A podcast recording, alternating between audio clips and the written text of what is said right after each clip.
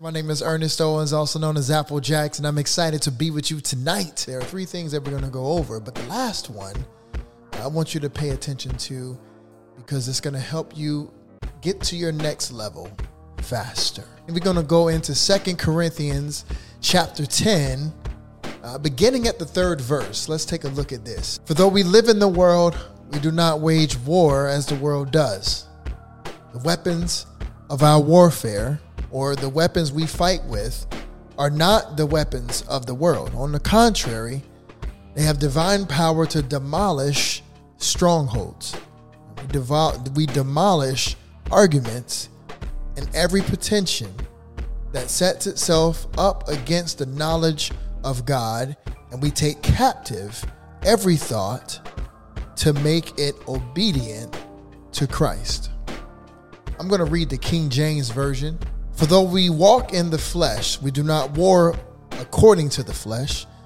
For the weapons of our warfare are not carnal, but mighty in God for pulling down strongholds, casting down every argument, casting down arguments, and every high thing that exalts itself against the knowledge of God, bringing every thought into captivity to the obedience of Christ. The message uh, I want to leave with you tonight is simply this get out of your head. Come on, somebody let me know in the comments. Get out of your head. Okay, so you don't have to be a car enthusiast to realize that these gas prices got us thinking about wanting to drive another car. And let's go back to 10 years ago when Tesla released its first Tesla Model S. The industry did not think that people wanted to drive electric cars. Elon Musk was like, man, you know, I think people are to do this. And he kept hearing all types of negativity from Toyota, Hyundai, you feel me? Uh, Ford, BMW, all the major car companies laughed at him. They said nobody's ever to want an electric car. And if you listen to the analysts and the people online, they were always saying, listen, we don't want to drive that. We want to be able to put gas in our car because it's instant and it's quick. And Elon was like, hey, man, listen, it's going to be a time where people don't want to go and put gas in the car. And Elon had to get to the point where he had to develop a strategy. He had to get out of his own head and communicate what he needed to other people. 10 years later, you know what a Tesla is. You may not have driven one. You may have seen them on the, uh, on the road, but you know that it's an electric car and that one day you're not going to be putting gas in the car. You're going to be charging up at the house. You're going to go to the coffee shop and charge up your car. But that all started from a vision to see an industry change. But the only way to get to that point, Elon Musk and the Tesla team had to get out of their head. In Second Corinthians chapter 10, Paul uh, is wrapping up his letters to the Corinthian people. Uh, but there are some super apostles, those that are like the car companies that uh, nobody want to listen to Paul. Don't listen to this dude. We know more about the Bible than him. He has no credentials. He don't know what he talking about. Stop reading his letters. That's what the super apostles were saying in Second Corinthians chapter 10 through 12. Paul, I memorized the whole Bible. I spent time with the risen Jesus and, and even had a job so that I could never ask for money. There's this battle between the super apostles and Paul, and Paul had to adjust his approach. Instead of trying to follow what they were doing and follow it a worldly way. Uh, uh, in the world of what we can say like a battle rapper, I'm gonna go at you because you came at me.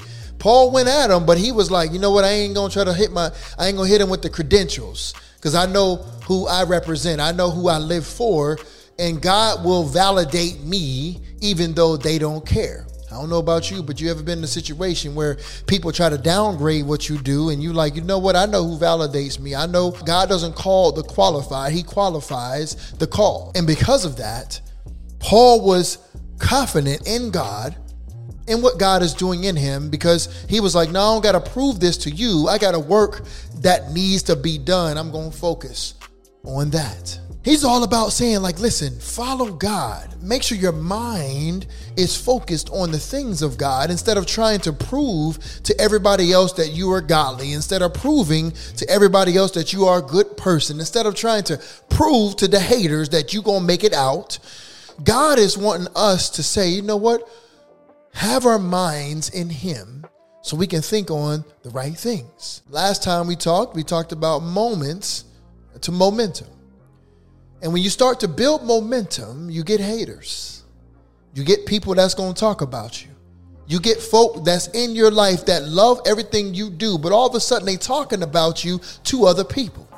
There are people that are riding with you right now that you can't trust. You know there's a little something about their personality that you can't understand. You're like, I don't know. I like them, but something ain't right with them. And you still want to keep them around because they're nice. These are the ones you got to watch out for. Have your minds wrapped up in the things of God so that when these darts, when these words, when these things happen, you know how to think about it. Psalm 37 5 says, Commit your way to the Lord, trust in him, and he will do this. He will make your righteous reward shine like the dawn, and your vindication like the noonday sun.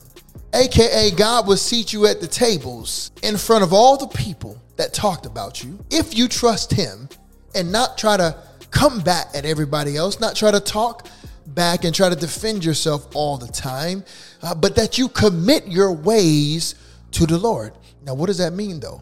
We hear this in church all the time. People always saying you got to commit to, to the things of God. What does that actually mean? Well, the first step is literally a routine that you do every single day prayer, scripture, fasting on a weekly or bi weekly or monthly basis, whatever it is. The reason why those things matter because you have to have the word in you to fight the words that are coming against you. Come on, somebody.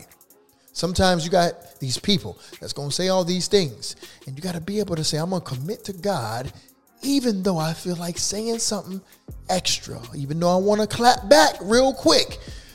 I want to make sure that I don't say nothing out of pocket.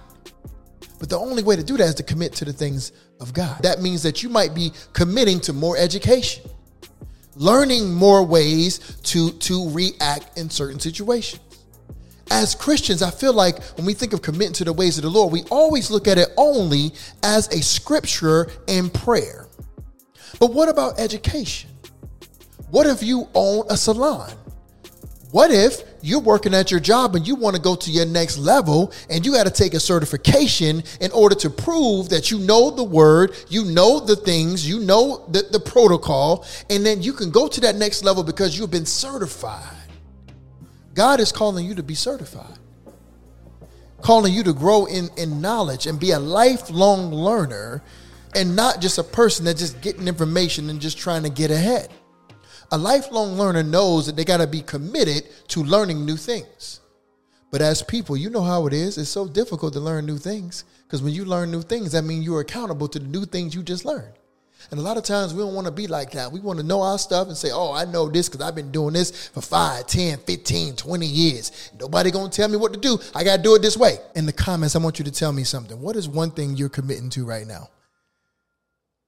Are you committing to watching movies on Netflix every Friday?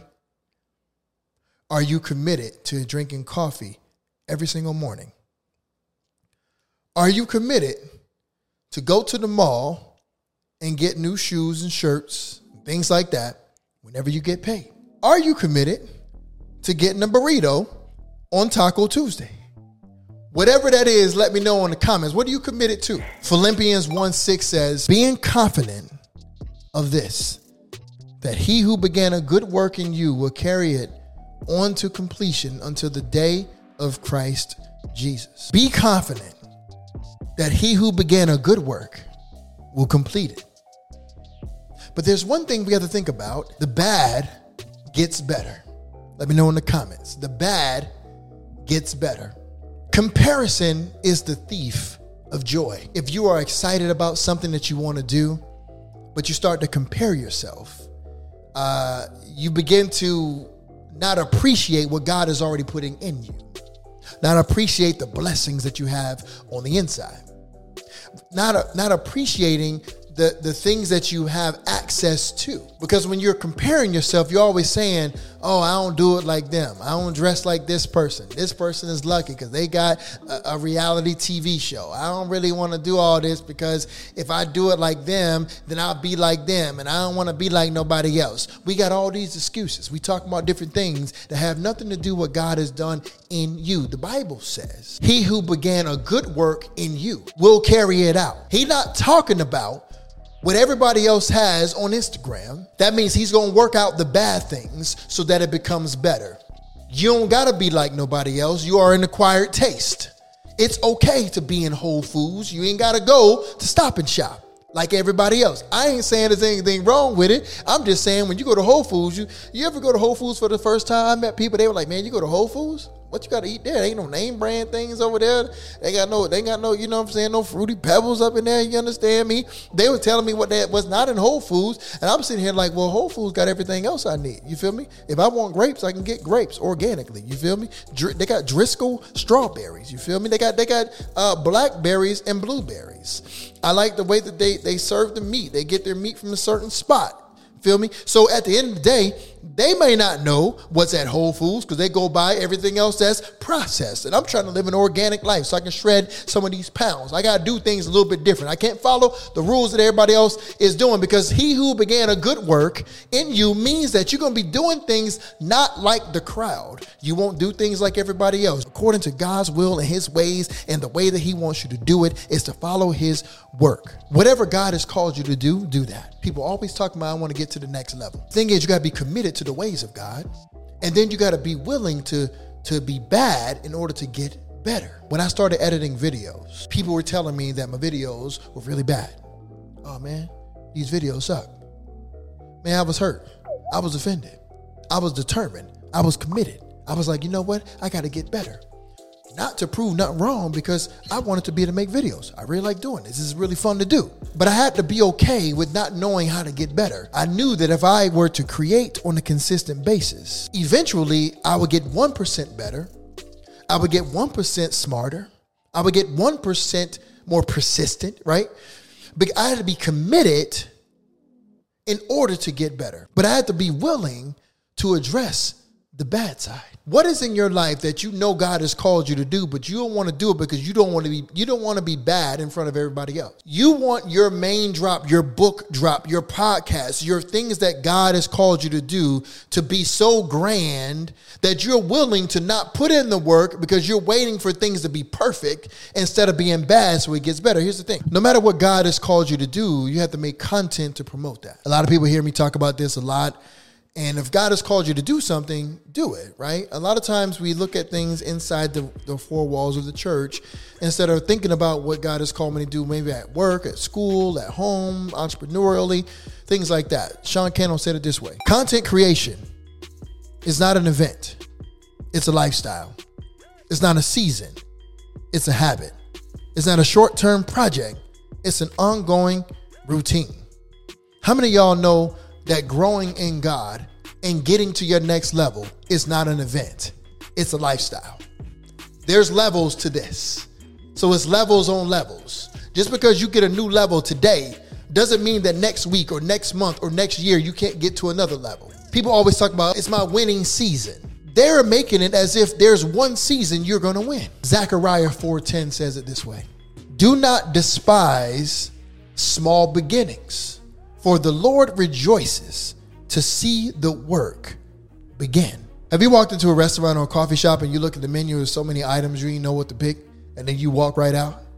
Be, be looking at the menu. I'm like, man, this is an entire dictionary trying to understand what's going on in this menu. All I want is a milkshake. That's why it's important, no matter what you're doing, have a small menu. Commit to the ways of God.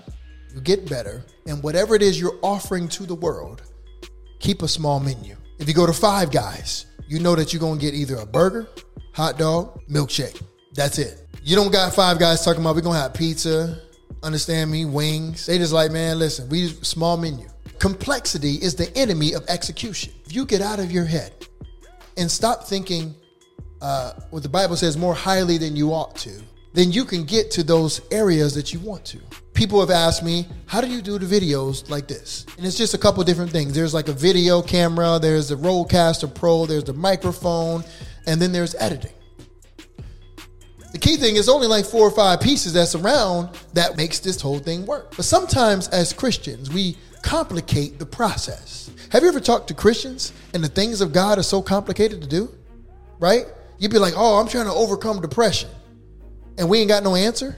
Why do you think the world always go to self-help books? Because they at least got some solutions inside of the process. There are some things that you can read and be like, okay, I go do this, I go do this, and I go and I get this result. You know, I think sometimes in the church we make things so difficult for no apparent reason. Have you ever asked a Christian uh, like how to interpret a particular passage? And you know, what does God mean when He says, uh, "Be not conformed to the things of this world"? As a Christian, our job is not to quote Greek and Hebrew words to a regular person don't understand that. You know how we be doing stuff? We be talking all deep. We speak in code and nobody understands. What Jesus did, so amazing. Jesus was able to take heavenly principles and interpret it in, print, in parables so that everybody can understand and know the truth about God. That is how we got to move in this lifestyle, in this walk with God. We have to make sure that the things that we are discussing is able to be frictionless. Because where there's friction, you lose people. If you confuse, you lose. And as a Christian, sometimes the way that we explain the things of God are just too heavenly minded and they have no earthly good. But if you were to say, God has called you to speak into the lives of others, instead of going prophetically, all you do is start a podcast. You do the exact same thing that I'm doing right now. If God has called you to do hospitality, why don't you teach people how to be nice in hard times? That's all you got to do. You, you see what I'm saying? So you're taking those things that we know inside the church and you're interpreting that in the regular life. Let's say that you are a person that loves to cook. Instead of trying to start Uh, restaurant, why don't you start on YouTube and make cooking recipes on TikTok or whatever it is? And then later on, as you make the money, you can go start a restaurant. Small beginnings, small menu, small levels.